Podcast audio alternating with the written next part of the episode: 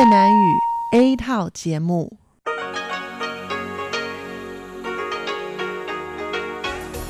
Đây là Đài Phát thanh Quốc tế Đài Loan RTI.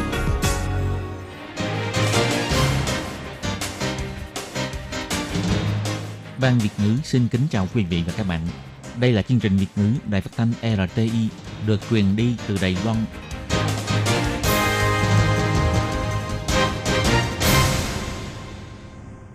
Anh xin kính chào quý vị và các bạn. Chào mừng các bạn cùng đến với chương trình phát thanh của Ban Việt ngữ Đài Phát thanh Quốc tế RTI ngày hôm nay.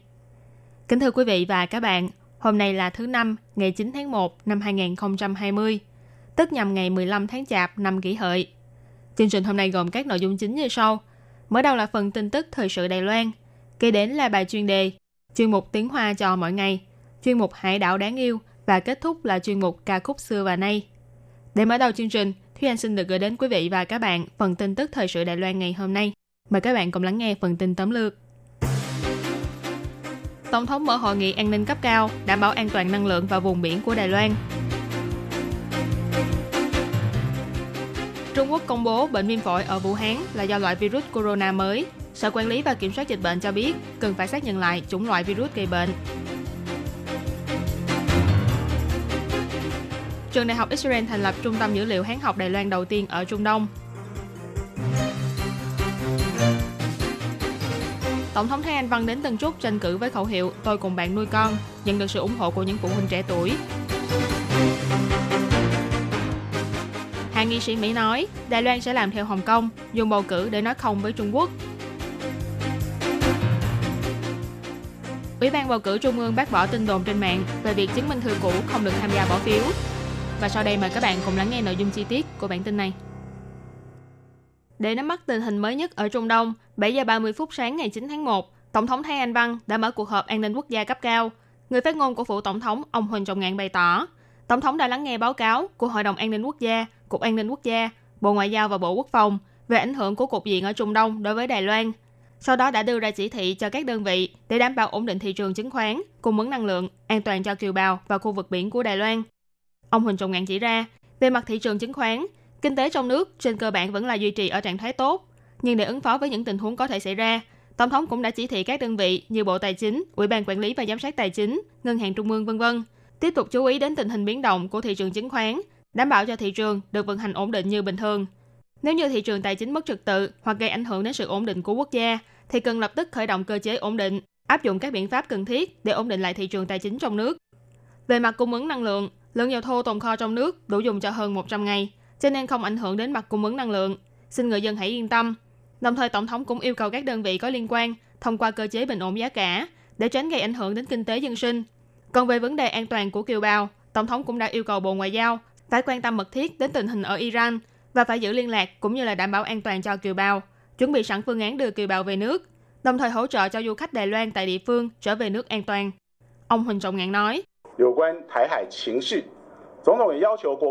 còn về tình hình của khu vực biển Đài Loan, thì Tổng thống cũng đã yêu cầu Bộ Quốc phòng nhất thiết phải nắm bắt kỹ càng tình hình ở xung quanh, đảm bảo an toàn cho vùng biển của Đài Loan. Ông Huỳnh Trọng Ngạn bày tỏ, hội nghị cấp cao này kéo dài trong một giờ. Các quan chức tham dự bao gồm Thủ tướng Tô Trinh Sương, trưởng thư ký Hội đồng An ninh Quốc gia Lý Đại Duy, Bộ trưởng Bộ Ngoại giao Ngô Chiêu Nhiếp, Bộ trưởng Bộ Quốc phòng Nghiêm Đức Phát, chủ nhiệm Ủy ban Trung Hoa Lục Địa Trần Minh Thông, Bộ trưởng Bộ Kinh tế Thẩm Vinh Tân và Cục trưởng Cục An ninh Quốc gia khu quốc chính v.v. Ngày 9 tháng 1, Sở Quản lý và Kiểm soát Dịch bệnh thuộc Bộ Y tế Phúc lợi Đài Loan bày tỏ, sáng nay đã nhận được thông báo từ phía cơ quan hành chính của Trung Quốc, cho biết theo phán đoán sơ bộ, dịch bệnh viêm phổi không rõ nguyên nhân ở Vũ Hán là do virus corona dạng mới gây ra. Về việc này, bác sĩ kiểm dịch tại Sở Quản lý và Kiểm soát Dịch bệnh, bà Huỳnh Uyển Đình bày tỏ, mặc dù đã có kết quả sơ bộ, nhưng là loại virus corona nào thì vẫn cần phải nghiên cứu thêm. Bà Huỳnh Uyển Đình chỉ ra, những loại virus corona mà y học biết đến có khoảng 10 loại, trong đó có 6 loại là có thể lây nhiễm cho người. Nổi tiếng nhất là virus gây ra hội chứng hô hấp cấp tính nặng, còn gọi là SARS, và hội chứng hô hấp Trung Đông, còn gọi là MERS. Những virus này thường ký sinh trên thân của bò, heo, da cầm, chó và mèo. Vì thế, nếu như nguyên nhân gây ra bệnh viêm phổi lạ này là virus corona, thì rất có thể là loại virus chưa từng được phát hiện hoặc là chưa từng xảy ra trường hợp lây nhiễm cho người. Bà Huỳnh Uyển Đình nói,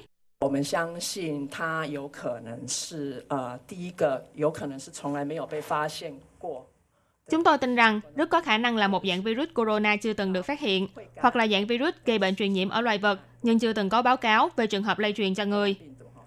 Bà Huỳnh Uyển Đình cho biết, nếu như dùng những đặc tính của virus corona đã khám phá trên người để suy đoán, thì loại virus corona mới này rất có thể là lan truyền qua không khí. Từ những trường hợp ở Vũ Hán cho thấy, có thể là lây truyền từ loài vật sang người. Dạng bệnh này thì sức lây từ người sang người cũng không cao. Bà Huỳnh Uyển Đình cũng nói thêm, nếu như loại trừ virus corona gây ra bệnh SARS và MERS, thì loại virus mới này có thể sẽ mạnh hơn bệnh cúm một chút. Phó Sở trưởng Sở Quản lý và Kiểm soát Dịch bệnh, ông Trang Nhân Tường cũng nhắc nhở, cách tốt nhất để dự phòng là tránh tiếp xúc với động vật hoang dã, đeo khẩu trang khi ra vào những nơi đông người. Ngoài ra, công tác kiểm dịch trên máy bay vẫn sẽ được tiến hành. Hiện tại đã có 3 trường hợp sốt và viêm phổi được thông báo là có lịch sử du lịch Vũ Hán. Trong đó có hai trường hợp được xác nhận là virus cúm, trường hợp còn lại thì vẫn đang trong quá trình xét nghiệm. Trong tuần này, Giám đốc Thư viện Quốc gia bà Tăng Thục Hiền đã đáp máy bay đến Israel để ký kết hiệp định hợp tác Trung tâm Dữ liệu Hán học Đài Loan với trường đại học Tel Aviv của nước này, đồng thời tham dự lễ khánh thành Trung tâm Dữ liệu Hán học Đài Loan đầu tiên ở khu vực Trung Đông. Ngày 9 tháng 1, bà Tăng Thục Hiền bày tỏ, trường đại học Tel Aviv là trường có quy mô lớn nhất ở Israel, được thành lập vào năm 1956 và cũng là trung tâm nghiên cứu đông máu quan trọng của nước này. Thư viện Trung ương của nhà trường sưu tầm rất nhiều đầu sách bằng nhiều ngôn ngữ khác nhau, đồng thời còn ứng dụng rất nhiều trang thiết bị hiện đại hóa để phục vụ cho học sinh nhà trường. Chủ nhiệm của Thư viện Quốc gia, ông Phùng Vận Phong cho biết, Trung tâm Dữ liệu Hán học Đài Loan được thiết lập bên trong Thư viện Trung ương của trường Tel Aviv. Phía nhà trường đã chọn ra 153 đầu sách với 214 quyển có liên quan đến nghiên cứu Hán học và nghiên cứu Đài Loan từ trong Thư viện Quốc gia của Đài Loan. Ông Phùng Vận Phong nói, 他们的需求似乎就是对于中国或者台湾的这些历史。 Họ chủ yếu là chọn những sách lịch sử có liên quan đến Hán học, có một số là sách triết học và văn học. Từ trong danh mục sách có thể thấy được nhu cầu của họ dường như chủ yếu là về phần lịch sử cận đại của Trung Quốc và Đài Loan, những diễn biến trong tư tưởng xã hội và sự phát triển của quốc gia. Họ đã chọn rất nhiều sách là về thời nhà Thanh, nằm trong phạm vi lịch sử cận đại, và cũng có một số sách là liên quan đến thời kỳ quân Nhật chiếm đóng Đài Loan. Phó hiệu trưởng trường đại học Tel Aviv, ông Ranan Ren bày tỏ, rất cảm ơn Thư viện Quốc gia Đài Loan đã cung cấp những tài liệu quý giá này, giúp phong phú thêm kho tàng tài liệu nghiên cứu của Thư viện trường. Đại diện Đài Loan tại Israel, ông Trương Quốc Bảo, cũng đã đến tham dự lễ khánh thành, cùng chứng kiến khoảnh khắc thành lập Trung tâm Dữ liệu Hán học Đài Loan đầu tiên ở khu vực Trung Đông. Ông Phùng Văn Phong nói, trong tương lai, mỗi năm Thư viện Quốc gia đều sẽ bổ sung thêm sách có liên quan đến Hán học cho trường Tel Aviv và cung cấp những tài liệu điện tử và số hóa của Đài Loan cho nhà trường. Đồng thời cũng sẽ tích cực tổ chức các diễn đàn, hội thảo hay triển lãm có liên quan đến lĩnh vực Hán học của Đài Loan, theo như trong nội dung của Hiệp định Hợp tác đã ký kết giữa hai bên. Sáng ngày 9 tháng 1, Tổng thống Thái Anh Văn đã đến thành phố và huyện Tân Trúc để vận động tranh cử và mở cuộc họp báo tại điểm xuất phát. Bà Thái Anh Văn cũng lôi kéo phiếu bầu giúp cho ứng cử viên ủy viên lập pháp của đảng Nhân Tiến là ông Trịnh Hoành Huy. Bà bày tỏ, chọn đúng thị trưởng rất là quan trọng. Những năm gần đây, Tân Trúc đã phát triển nhanh chóng.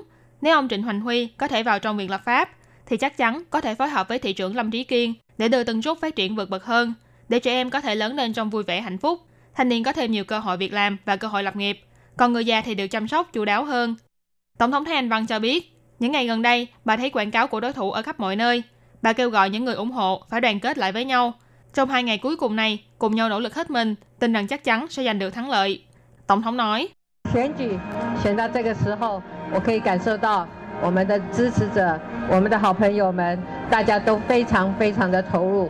希望在最后的两天，我们全力的 Vận động tranh cử đến giờ phút này, tôi nhận thấy rằng những người bạn, những người ủng hộ cho chúng tôi đều hết mình cho cuộc bầu cử. Hy vọng trong hai ngày cuối cùng này, chúng ta phải toàn lực xung kích để có thể giành được thắng lợi trong ngày bỏ phiếu. Cho nên hiện tại, tôi hy vọng mọi người đừng thả lỏng vội, mà hãy tiếp tục dốc hết sức mình để tranh thủ thêm phiếu bầu. Mọi người nói có được không? Tân Trúc là một thành phố có dân số trẻ. Tại hiện trường buổi họp báo, có rất đông những phụ huynh trẻ tuổi dắt theo con nhỏ đến tham gia. Họ không ngừng vẫy cờ và hô vang lời ủng hộ dành cho bà Thái Anh Văn. Sau khi đoàn xe của Tổng thống xuất phát, thì trên xe cũng dơ cao biểu ngữ tôi cùng bạn nuôi con và nhận được sự hưởng ứng nhiệt liệt của những người có mặt tại hiện trường. Chỉ còn vài ngày nữa là đến ngày bầu cử Tổng thống Đài Loan nhiệm kỳ mới. Ngày 8 tháng 1, nhiều hạ nghị sĩ thuộc các đảng phái khác nhau ở Quốc hội Mỹ đã cùng bày tỏ ví dụ của Hồng Kông đã giúp cho người dân Đài Loan hiểu rằng Bắc Kinh sẽ không thực hiện lời hứa. Cho nên có lẽ người dân Đài Loan cũng sẽ giống như người dân Hồng Kông, dùng lá phiếu của mình để biểu đạt rằng không cần thứ mà Trung Quốc bán. Trong một buổi phỏng vấn ngày 8 tháng 1, ông James McGovern, Chủ tịch Ủy ban hướng về Trung Quốc thuộc Quốc hội và cơ cấu phụ trách hành chính Hoa Kỳ, đồng thời là hạ nghị sĩ thuộc đảng Dân Chủ của Mỹ, đã trả lời câu hỏi về cuộc bầu cử ở Đài Loan. Ông cho biết, từ kinh nghiệm bầu cử gần đây nhất ở Hồng Kông cho thấy, thứ mà người dân Hồng Kông muốn và thứ mà chính phủ Bắc Kinh chào bán rất là khác nhau. Ông McGovern nói, tôi dự đoán tình hình ở Đài Loan cũng sẽ như vậy. Chúng tôi nghĩ rằng cuộc bầu cử này sẽ diễn ra tự do và công bằng. Nhưng tôi đoán người dân Đài Loan không muốn thứ mà chính phủ Bắc Kinh đang chào bán. Trong lúc cuộc biểu tình phản đối đạo luật dẫn độ vẫn còn đang tiếp diễn, ngày 24 tháng 11 vừa qua, Hồng Kông đã tổ chức bầu cử nghị viên cấp quận. Tỷ lệ bỏ phiếu đạt đến 71%. Rất nhiều người cho rằng kết quả bầu cử này cho thấy sự thất bại của chính sách một nước hai chế độ của Trung Quốc. Trong đó có cả hai nghị sĩ thuộc đảng Cộng hòa của Mỹ là ông Chris Smith. Là người thường xuyên quan tâm đến vấn đề nhân quyền ở Hồng Kông và Trung Quốc, ông Smith bày tỏ Mỹ không thể và cũng không nên ảnh hưởng đến kết quả bầu cử. Nhưng ông cho rằng người dân Đài Loan cũng đang quan tâm chú ý đến Hồng Kông và cũng nhìn thấy được sự thay đổi nhanh chóng của tình hình ở Hồng Kông. Ông Smith chỉ ra, Bắc Kinh sẽ không tuân thủ theo lời hứa. Bất kỳ lời hứa nào của Trung Quốc dành cho Đài Loan đều có thể sẽ không trở thành hiện thực. Ông bày tỏ, mặc dù trong quá khứ Đài Loan cũng từng có vấn đề về nhân quyền và những vấn đề này cũng vĩnh viễn không thể nào biến mất hoàn toàn, nhưng Đài Loan đã có những tiến triển tích cực và cũng cho thấy Đài Loan là ví dụ điển hình cho nhân quyền. Ông Smith nói, luật quan hệ Đài Loan vẫn luôn tiếp tục sánh bước với người dân Đài Loan trong công cuộc theo đuổi tự do dân chủ.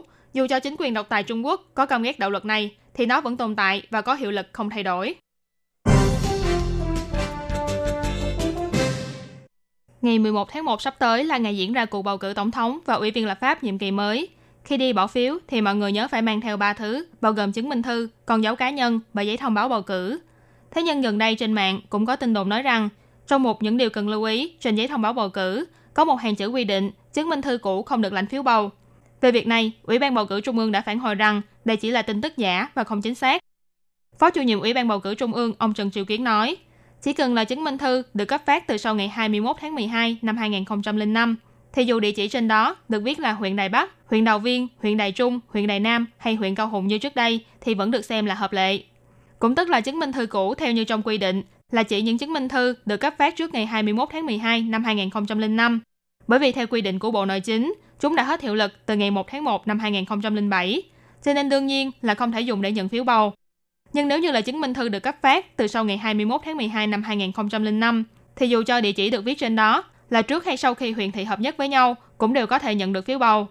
Cho nên Ủy ban bầu cử Trung ương nhắc nhở người dân rằng đừng tin vào những thông tin sai lệch trên mạng, nhưng phải nhớ thời gian bỏ phiếu trong ngày 11 tháng 1 là từ 8 giờ sáng đến 4 giờ chiều. Những cử tri đủ 20 tuổi đừng bỏ lỡ cơ hội thực thi quyền bỏ phiếu của mình. Các bạn thân mến, vừa rồi là bản tin tức thời sự Đài Loan ngày hôm nay với các nội dung Tổng thống buổi hội nghị an ninh cấp cao, đảm bảo an toàn năng lượng vào vùng biển Đài Loan.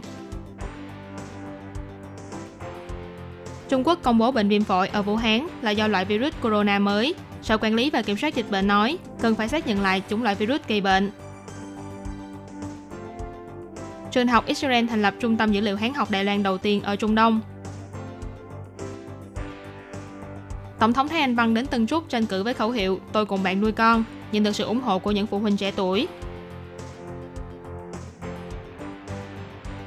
Hai nghị sĩ Mỹ nói Đài Loan sẽ làm theo Hồng Kông, dùng bầu cử để nói không với Trung Quốc. Ủy ban bầu cử Trung ương bác bỏ tin đồn trên mạng về việc chứng minh thư cũ không được tham gia bỏ phiếu. Bản tin tức thời sự Đài Loan ngày hôm nay xin tạm khép lại. Cảm ơn sự chú ý lắng nghe của quý vị và các bạn. Thân ái chào tạm biệt và hẹn gặp lại.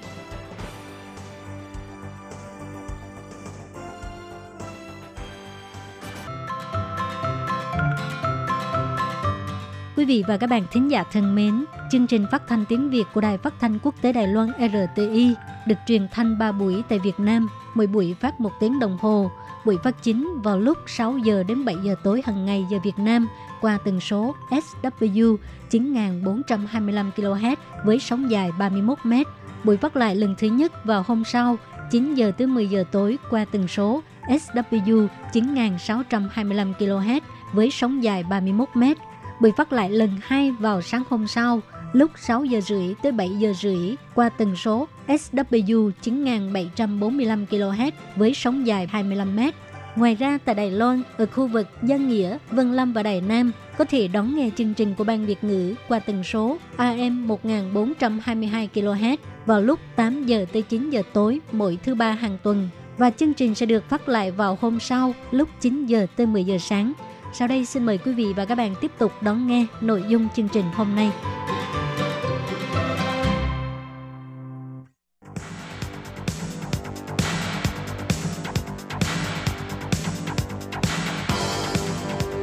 Đây là đài phát thanh quốc tế Đài Loan RTI, truyền thanh từ Đài Loan. Mời các bạn theo dõi bài chuyên đề hôm nay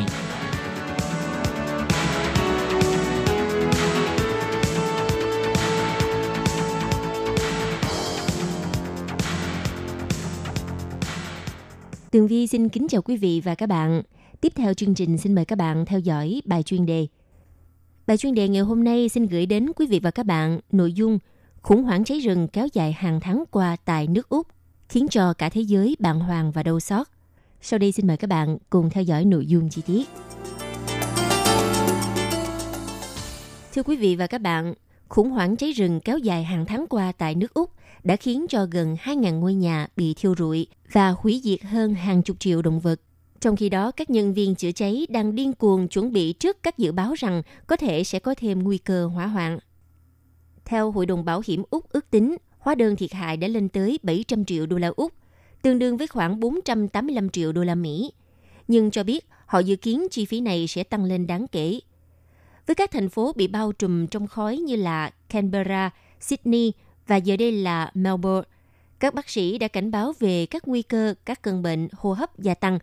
Vào thứ Hai vừa rồi, Cục Khí tượng cảnh báo rằng tầm nhìn ở Melbourne chưa đầy một km ở nhiều nơi trên thành phố và khu vực lân cận. Thứ Hai vừa qua, hai bang New South Wales và bang Victoria đã có mưa, giúp cho khu vực này nhiệt độ giảm hẳn, nhưng các quan chức cảnh báo rằng các ngọn lửa sẽ bùng phát trở lại.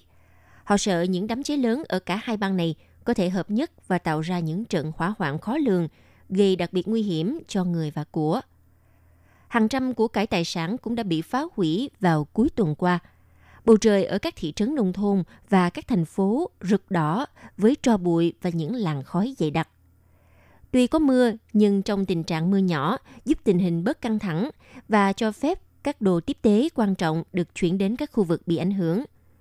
Theo quân đội nước Úc cho biết, họ đã gửi đội tiếp tế, nhân sự và phương tiện đến đảo Kangaroo gần thành phố Adelaide ở Nam Úc. Hòn đảo này đã bị tàn phá bởi các vụ cháy rừng và có hai người thiệt mạng vào tuần vừa rồi.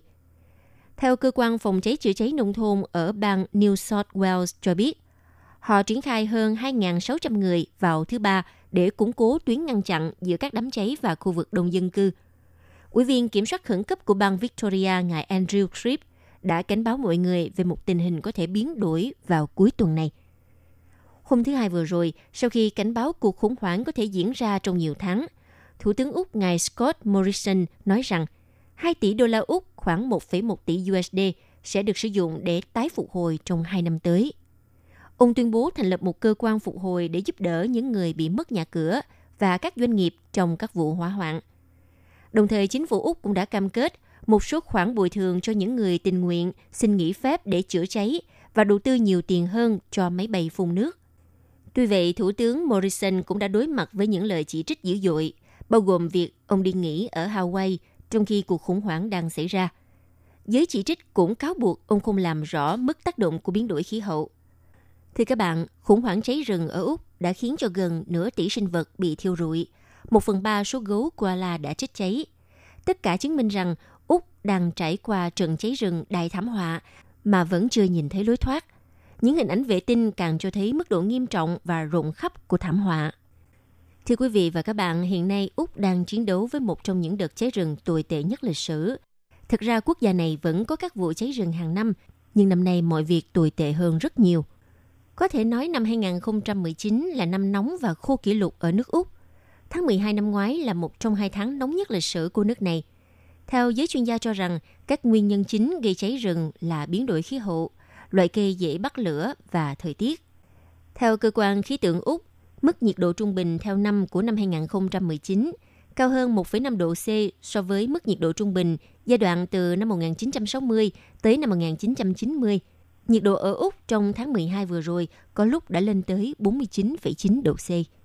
Thưa các bạn, mặc dù không nghi ngờ về việc trái đất nóng lên là một phần lớn của nguyên nhân – song các nhà khoa học, gồm cả những người nghiên cứu về hỏa hoạn và những chuyên gia về thời tiết đều cho rằng biến đổi khí hậu không phải là nguyên nhân duy nhất gây cháy rừng. Vừa rồi là bài chuyên đề do Tường Vi biên tập thực hiện. Xin cảm ơn sự chú ý theo dõi của các bạn.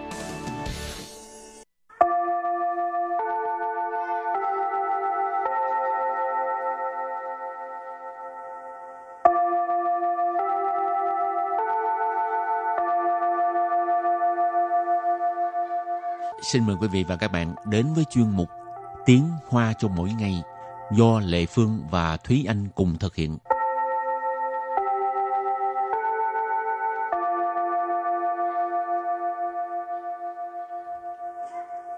Thúy Anh và Lệ Phương xin kính chào quý vị và các bạn. Chào mừng các bạn đến với chuyên mục Tiếng Hoa cho mỗi ngày ngày hôm nay. Sao à, Lệ Phương thấy Thúy Anh nói chuyện với à, ông nội mà lớn tiếng quá vậy? Ừ, thì người già rồi hơi lãng tai, thành ra mình phải nói lớn tiếng một tí, không thì không có nghe được. Ồ, chứ không phải à, à, không lễ phép ha? Không, không, dĩ Ờ. nhiên là không phải rồi. Rồi. ngoan mà, ngoan mà. Hôm nay mình học hai câu. Câu thứ nhất, sao bạn nói chuyện lớn tiếng với ông nội vậy? Và câu thứ hai, không còn cách nào khác. Không lớn tiếng thì ông không có nghe thấy được. Và sau đây chúng ta lắng nghe cô giáo đọc hai câu mẫu này bằng tiếng Hoa. 你跟你爷爷说话怎么那么大声？ 没办法，不大声他就听不见。 Thúy Anh xin giải thích câu mẫu số 1. 你跟你爷爷说话怎么那么大声？你 Nì, ở đây mình dịch là bạn. 跟 Kênh là với hoặc là và.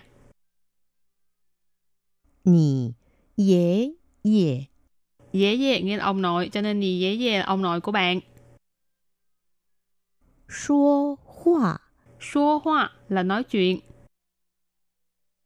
怎么 Dần mờ là làm sao, tại sao. 那么 Na mờ là như vậy, như thế. 大声？ Ta sân là lớn tiếng. Và sau đây chúng ta hãy cùng lắng nghe cô giáo đọc lại câu mẫu này bằng tiếng Hoa. 你跟你爷爷说话怎么那么大声？你跟你 爷爷说话怎么那么大声？ Câu này có nghĩa là sao bạn nói chuyện lớn tiếng với ông nội vậy? Và câu thứ hai, không còn cách nào khác. Không lớn tiếng thì ông không có nghe thấy được. 没办法，不大声他就听不见。 Sau đây Lê Phương xin giải thích các từ vựng trong câu 2. 没办法， Mấy bàn phạ. Mấy bàn phả tức là không có còn cách nào khác ha. Bú đà sân Bú đà sân Đa sân tức là lớn tiếng. Hồi nãy Thuy Anh có giải thích. Bú đa sân là không có lớn tiếng. Tha Tha Ông ấy Có nghĩa là ông nội đó ha. Thiên bù chèn Thiên bù chèn tức là không có nghe thấy được.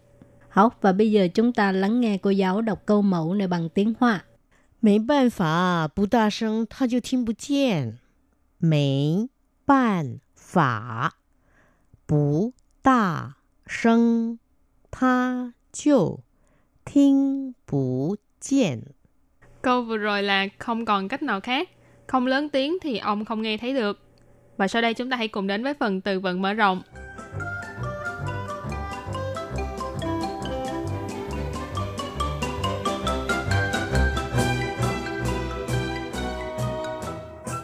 重听，重听， Trùng thiên nghĩa là bị nặng tai.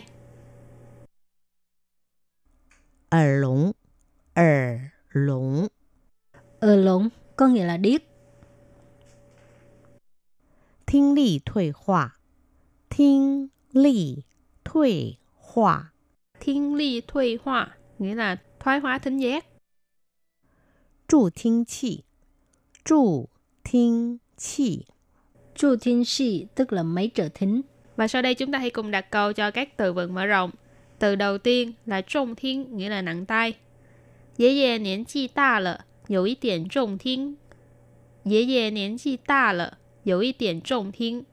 Dễ dễ nãy mình có nói là ông nội. Niên chi là tuổi tác. Ta, ta nghĩa là lớn, cho nên niên chi ta lợ là lớn tuổi rồi. Yếu ít tiền là có một chút. Trọng thiên là nặng tai. Hổ đặt câu cho từ ở lồng, có nghĩa là điếc. Sáng xí tại giao yên trong công dụ, rộng y phát sinh ở lồng. Sáng xí tại giao yên trong công dụ, rộng y phát sinh ở lồng. Câu này có nghĩa là thường xuyên làm việc ở môi trường có tiếng ồn thì rất dễ gây à, thì rất dễ bị điếc.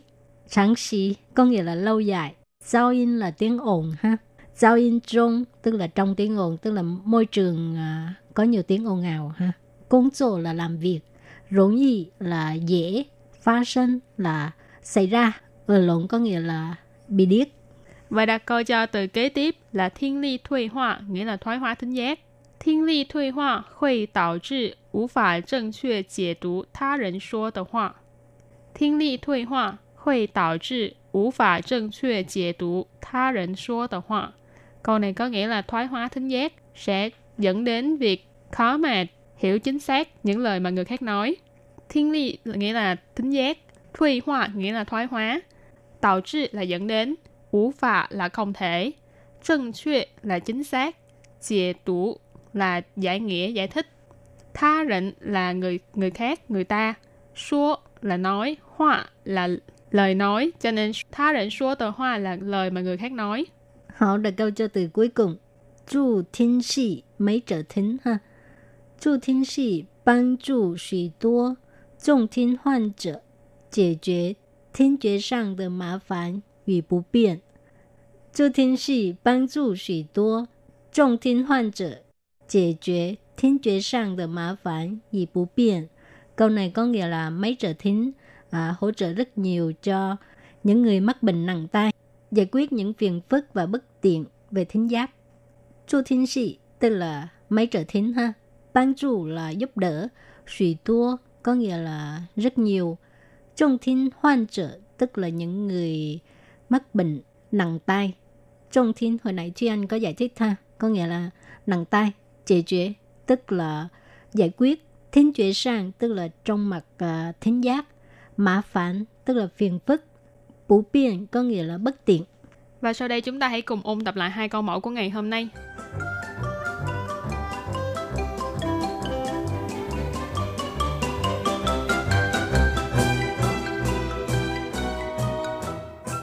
Nì gân nì yế yế số hoa zǎmè nè mè dǎ shèng? Nì Nì, ở đây mình dịch là bạn. Gân Gân là với hoặc là và nì dễ dễ dễ dễ nghĩa là ông nội cho nên nì dễ dễ là ông nội của bạn. Số hoa Số hoa là nói chuyện. Zẩm mơ Zẩm mơ là làm sao Tại sao? Nơ mơ Nà mơ là như vậy như thế. Tà sân. Tà sân là lớn tiếng. Và sau đây chúng ta hãy cùng lắng nghe câu giáo đọc lại câu mẫu này bằng tiếng Hoa. 你跟你爷爷说话怎么那么大声？你跟你爷爷说话怎么那么大声？ Câu này có nghĩa là sao bạn nói chuyện lớn tiếng với ông nội vậy? Và câu thứ hai, không còn cách nào khác. Không lớn tiếng thì ông không có nghe thấy được. 没办法，不大声他就听不见。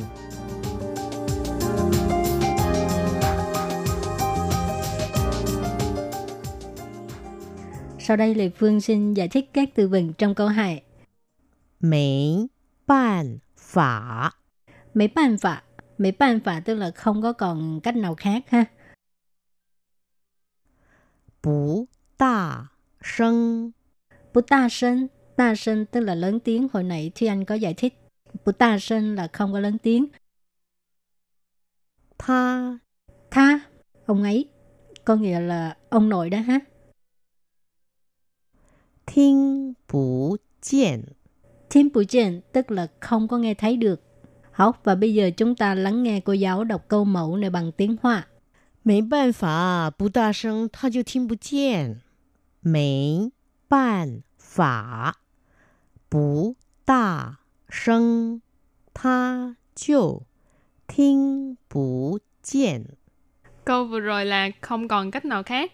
Hậu các bạn thân mến, bài học hôm nay đến đây xin tạm chấm dứt. Cảm ơn các bạn đã đón nghe. Bye bye. Bye bye.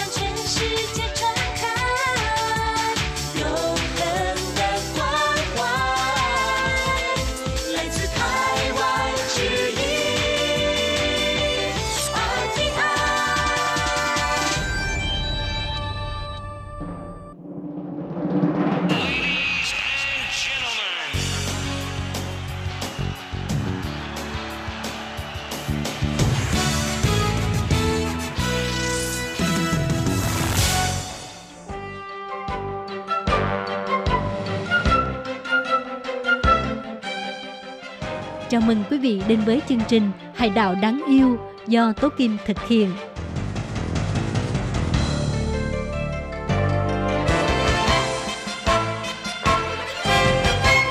Hello, tôi Kim xin kính chào các bạn. Hoan nghênh các bạn đã đến với chương mục Hải đảo đáng yêu. Các bạn thân mến, trong chương mục Hải đảo đáng yêu ngày hôm nay, tôi Kim sẽ giới thiệu với các bạn một nhân vật có tầm quan trọng đối với sự phát triển của Đài Loan. Đó là ông Lưu Minh Truyền, Liễu Miễn Chọn. Và chương mục hôm nay có tựa đề là Lưu Minh Truyền và sự nỗ lực tiến hành cải cách cận đại của ông đối với Đài Loan. Và sau đây tôi Kim xin mời các bạn cùng đón nghe nội dung chi tiết của chương mục ngày hôm nay nhé.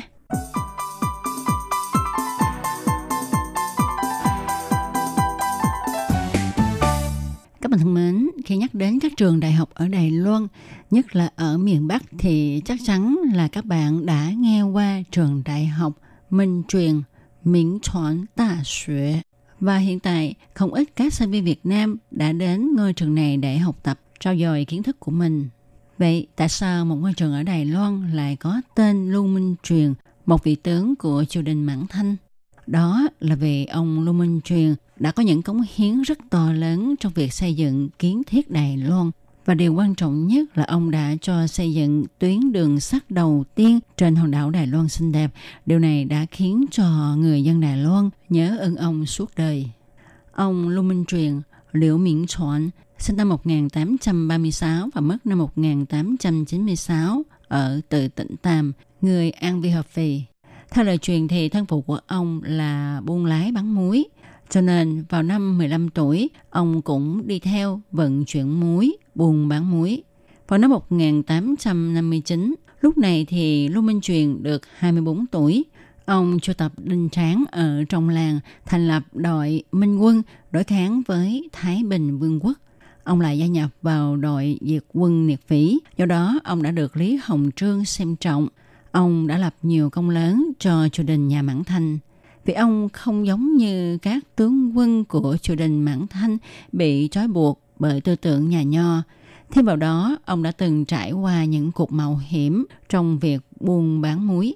Tính cách của ông lại thoải mái, ưa tìm tòi khám phá, cho nên ông rất tích cực tiếp thu những quan niệm mới của phương Tây.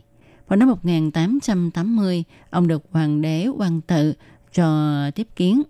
Năm 1884, Trung Quốc và Pháp đánh nhau. Ông Lưu Minh Truyền được phong chức tuần thủ biện đốc Đài Loan. Nhận lệnh của nhà vua là nhiệm vụ trọng đại là giải quyết nguy cơ bờ biển Đài Loan. Vì bản thân của ông Lưu Minh Truyền có tước vị và có công lao lại là trọng thần của triều đình. Dưới sự ủng hộ của Thuần Thân Vương Dịch Khuôn và Lý Hồng Trương, ông Lưu Minh Truyền đã nhận được không ít viện trợ về tài chính. Lúc mới đầu khi ông mới đến Đài Loan thì Lưu Ngao là người quản lý Đài Loan lúc bấy giờ rất là hách dịch, không chịu sự lãnh đạo của ông Lưu Minh Truyền. Nhưng ông Lưu Minh Truyền lại được sự ủng hộ của các quan lớn trong triều đình nên đã thu phục được sự phục tùng của Lưu Ngao. Ngày 15 tháng 7 năm 1884, ông Lưu Minh Truyền đến Đài Loan với chức vụ biên đốc quân vụ Đài Loan – Ông cho rằng việc phòng ngự bờ biển và việc khai phá thời cận đại là hai phương án cải cách lớn không thể tách rời. Ông tuyên bố bốn chính sách đó là phòng bị, luyện binh, thanh trừ trộm cướp, khai khẩn. Khi đến Đài Loan, trước tiên ông đặt chân đến Cơ Long. Ông đến pháo đài Cơ Long quan sát vài ngày. Sau khi quan sát kỹ lưỡng việc phòng ngự bờ biển, ngày 13 tháng 5 âm lịch, ông đã đến Đài Bắc. Khi đến Đài Loan, việc đầu tiên mà ông bắt tay vào cũng là việc có liên quan đến phòng bị. Ông cho trang bị lại các pháo đài ở bốn cảng như là cảng Cơ Long, Đạm Thủy, An Bình và Cao Hùng. Ông cho mua đại pháo loại mới từ nước ngoài để tăng cường công năng phòng bị bờ biển Đài Loan. Đồng thời, ông cho mời người Đức, ông Bitia đến Đài Loan giám sát kỹ thuật và ông Basnor đến huấn luyện pháo binh và thực hành quân đội theo phương thức cận hiện đại hóa. Ở phía ngoài cửa Bắc phủ thành Đài Bắc, ông cho thiết lập cục cơ khí và xưởng công nghiệp vũ khí quân đội Đài Bắc chuyên sản xuất vũ khí. Tổng cục vũ khí được kiến lập là nơi cất giữ vũ khí và xây dựng doanh trại thủy lợi ở Cờ Long, Đàm Thủy. Một mặt khác, ông còn xây dựng phòng doanh vụ toàn Đài Loan ở Đài Bắc cho mời Baker, người Đức và Mathcon, người Anh, đề ra chế độ quân sự mới. Vào năm 1886, tức quan tự năm thứ 12, ông Lưu Minh Truyền cho lập Tổng cục khai khẩn ở Đại Khê. Tổng cục khai khẩn này trong 200 năm trở lại được người nước ngoài cho là nền tảng của việc cải cách khai khẩn đất đai. Ông còn cho lập viên học đường ở Đài Bắc, cung cấp thức ăn, quần áo, dạy toán học, hán văn, dạy tiếng quan thoại, tiếng Đài Loan và lễ nghĩa cho dân chúng. Rất tiếc là trong suốt 200 năm thống trị của triều đình Mãn Thanh, cho tới 10 năm cuối cùng mới thực hiện được công tác giáo dục cho dân nguyên trú. Trong thời gian đầu, người Hà Lan đến Đài Loan, người Hà Lan không những dạy cho người xã Tân Cảng, Đại Nam mà còn giúp họ sáng lập văn tự. Ông Lưu Minh Truyền dùng thái độ tích cực để kiến thiết Đài Loan. Ngoài việc phòng bị, khai khẩn và thanh trừ trộm cướp ra, điều quan trọng nhất là ông còn cho xây dựng tuyến đường sắt. Ông cho xây dựng đường sắt là vì nó có nguyên nhân lớn, đó là phát hiện ra mỏ vàng. Ông cho đặt đường sắt xuyên dọc từ Cơ Long đến Tân Trúc. Ông cho tập thương gia góp cổ phần một triệu lượng vàng. Đồng thời, ông được Thuần Thân Vương Dịch Khuôn và Lý Hồng Trương ủng hộ, nên đã xây dựng được tuyến đường sắt chở hành khách đầu tiên do quan quân của triều đình đứng ra xây dựng. Tuyến đường sắt này đã được bắt đầu xây dựng vào năm 1887. Con đường sắt này lấy con đường Diên Bình Bắc làm trung tâm, xây dựng từ Cơ Long đến Đài Nam. Trước tiên là xây dựng đường sắt từ lộ Diên Bình Bắc đến Tùng Sơn. Sau 2 năm thì hoàn thành và thông xe.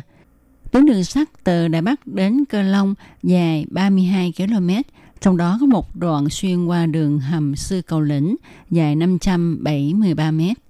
Công trình này rất là khó xây dựng, Đầu xe lửa đương thời được mệnh danh là Đằng Vân Nhất Hiệu. Đây cũng là đầu xe lửa đầu tiên của Đài Loan. Hiện nay, đầu xe lửa này được trưng bày tại Tân Công viên ở Đài Bắc. Đầu xe lửa này do nước Đức chế tạo. Trước kia, nó chạy ở tuyến đường giữa Thượng Hải và Ngô Tùng. Nhưng về sau, do bị dân cư phản đối mới bị tháo ra và vận chuyển đến Đài Loan. Vào năm 1891, tuyến đường sắt có thể chạy thông đến Cơ Long. Đến năm 1893, tuyến đường sắt này đã khai thông đến Tân Trúc. Ông Lưu Minh Truyền còn cho mở đường lộ từ khu đã khai phá ở phía Tây Bộ sang phía Đông Bộ được gọi là khu sau núi. Cũng như đoạn đường từ Đài Bắc đến Nghi Lan. Vào năm 1886, ông Lưu Minh Truyền cho lập Cục Thường vụ đặt mua 8 thuyền buồm loại mới vận chuyển hàng hóa từ Đài Loan, Bành Hồ đến Thượng Hải, Hồng Kông, Singapore, Sài Gòn, vân vân làm cho ngành mậu dịch của Đài Loan tiếp tục phát triển với các nước bên ngoài. Ông Lưu Minh Truyền còn cho nhập các kỹ thuật cận đại của phương Tây vào Đài Loan. Năm 1886, ông cho lập Tổng cục Điện báo Ông còn cho lập Cục vụ mỏ than, lập giải thưởng cho ngành chế tạo trà. Ông còn cho lập Cục quân y cho mời các bác sĩ phương Tây đến đây khám chữa bệnh. Đến năm 1887, Phủ Đại Bắc xuất hiện đèn điện. Ông đã cho gắn đèn ở những con đường chính. Đến năm 1888, ông thiết lập Tổng cục Bưu chính ở Đài Bắc sự nỗ lực tiến hành thực thi cải cách cận đại của ông Lưu Minh Truyền ở Đài Loan còn sớm hơn cả ở Trung Quốc. Các bạn thân mến, các bạn vừa đón nghe chương mục Hải đảo đáng yêu do Tối Kim thực hiện với đề tài ông Lưu Minh Truyền và sự nỗ lực tiến hành cải cách cận đại của ông đối với Đài Loan. Đến đây xin được tạm dừng. Tôi Kim cảm ơn các bạn đã theo dõi. Thân chào tạm biệt các bạn. Bye bye.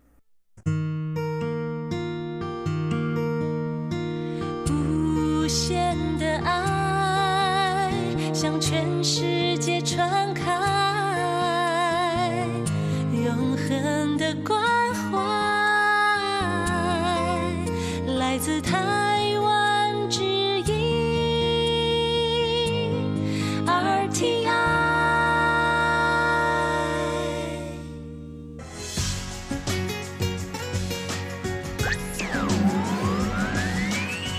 Quý vị đang đón nghe chương trình Việt ngữ Đài RTI truyền thanh từ Đài Loan.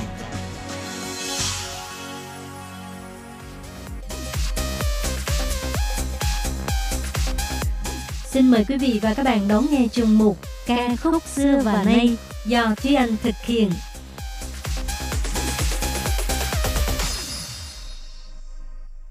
Thúy Anh xin kính chào quý vị và các bạn. Chào mừng các bạn cùng đến với chuyên mục ca khúc xưa và nay của ngày hôm nay. Mỗi một ca khúc đều có tâm trạng và câu chuyện của riêng mình. Trải qua tuần đầu tiên của năm 2020, bạn cảm thấy bài hát nào là có thể thể hiện tâm trạng hiện giờ của bạn nhất? Mặc dù chỉ mới là tuần đầu tiên của năm 2020, nhưng hiện tại thì Ban Việt ngữ đang khá là bận rộn. Mọi người đều đang quần quật với những chương trình và kế hoạch của riêng mình.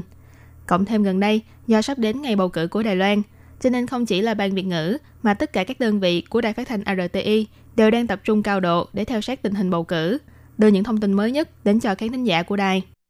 Không biết là lịch trình của các bạn dạo gần đây thì như thế nào nhỉ? Các bạn đã bắt tay vào thực hiện những kế hoạch trong năm mới của mình chưa? Hay vẫn còn đang loay hoay với những công việc của năm trước? Nhưng dù sao đi nữa thì chúng ta vẫn phải luôn lạc quan hướng về phía trước. Khi có tâm trạng vui vẻ thoải mái thì chúng ta càng có thêm động lực, hăng hái làm việc và vẫn bước tiến đến tương lai tươi đẹp. Vì thế trong chuyên mục ca khúc xưa và nay của tuần này thì Thúy Anh xin giới thiệu với các bạn một vài bài hát để khích lệ tinh thần của mọi người các bạn nhé.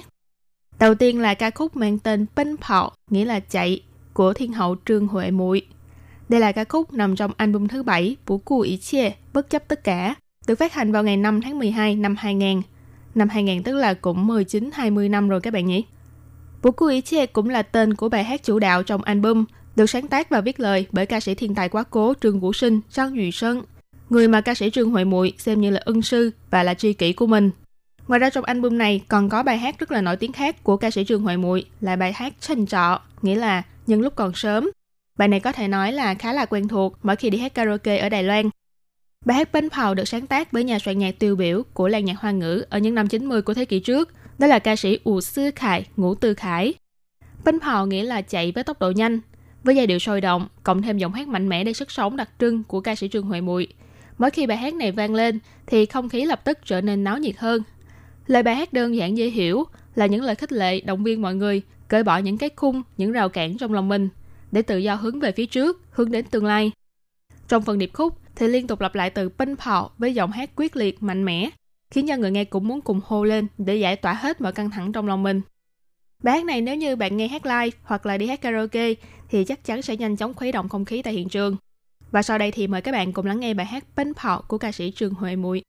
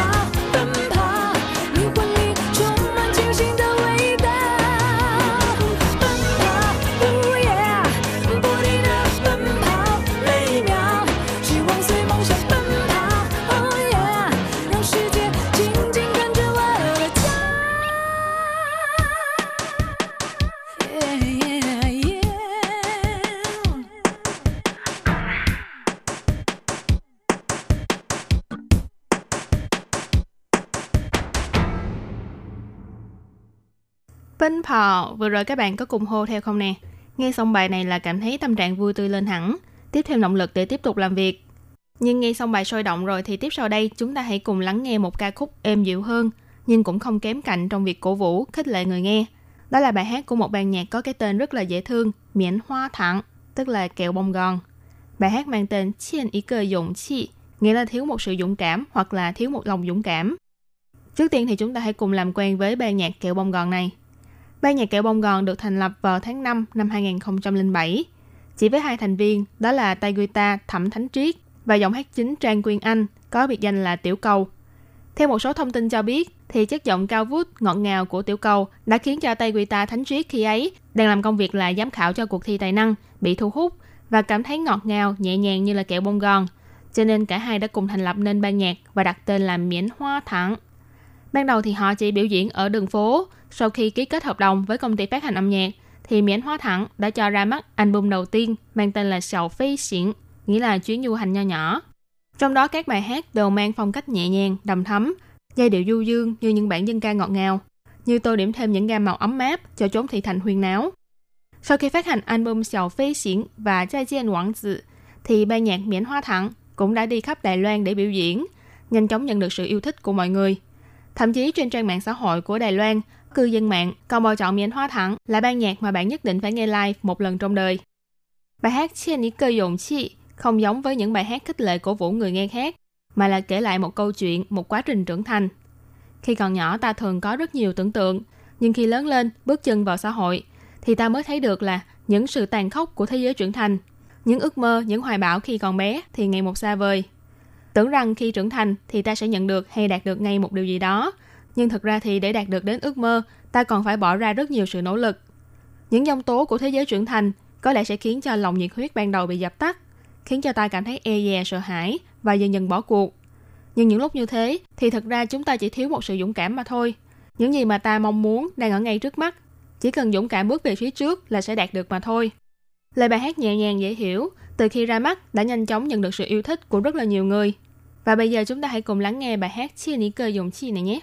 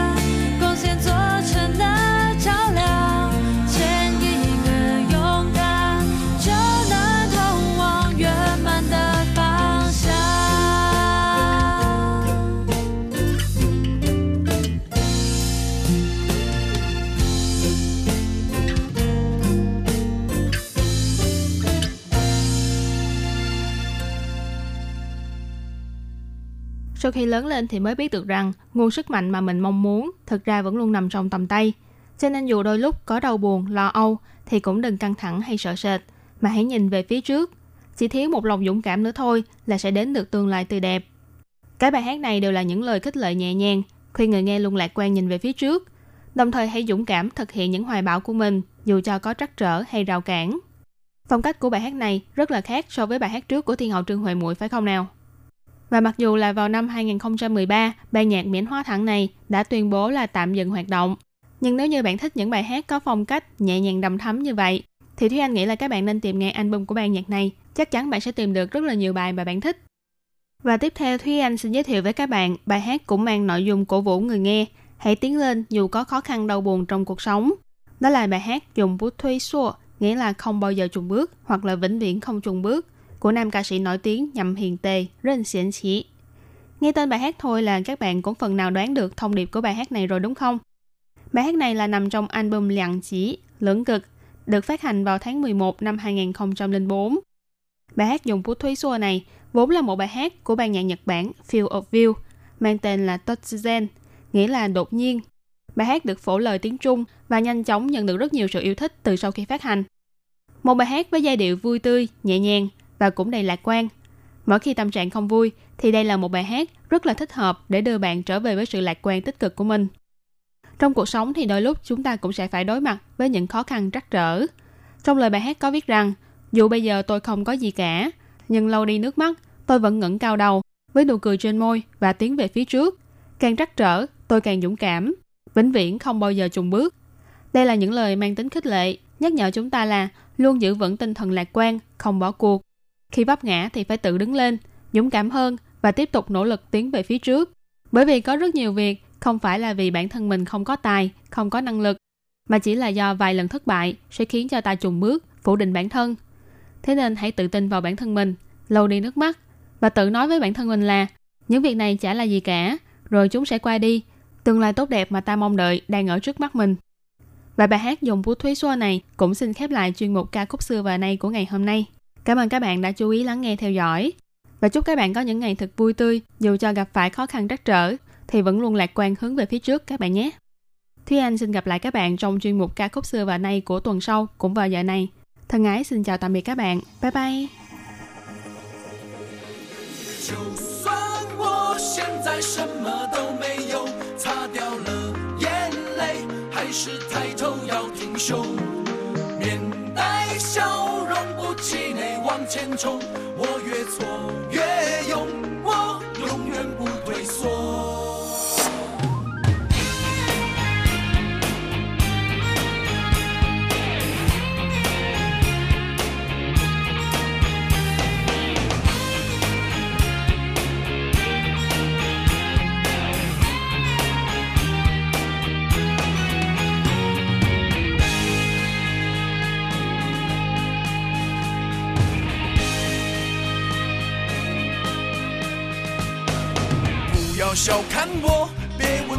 有几两重。风在动，雨在梦，我会站着像英雄。脚踏一阵风，肩上扛着一条龙，任你笑我做梦，就算难过也不痛。把伤心的碎片抱一抱带走，回家慢慢念好再来过。我会让你拍拍我的肩膀，说看不出来你还不错。就算我现在已经什么都没有，擦掉了眼泪，还是抬头要挺胸，面带笑容，不气馁往前冲。我越挫越勇，我相信有一天。你会回到我的身，看一个没有走的我。这痛算什么？让你赶也赶不走。将来的每一天，会是晴朗的天空。握住我拳头，要忍耐过每分钟。我知道在前方有人会等着我。希望我的努力能让你感动，我仍会默默地站在你背后，喜怒哀乐都会陪着你度过，你会看到我的爱永不退缩。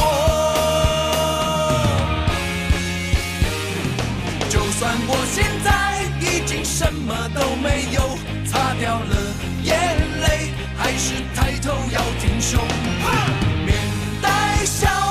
不气馁往前冲，我越挫越勇。我相信有一天你会回到我的身边，看看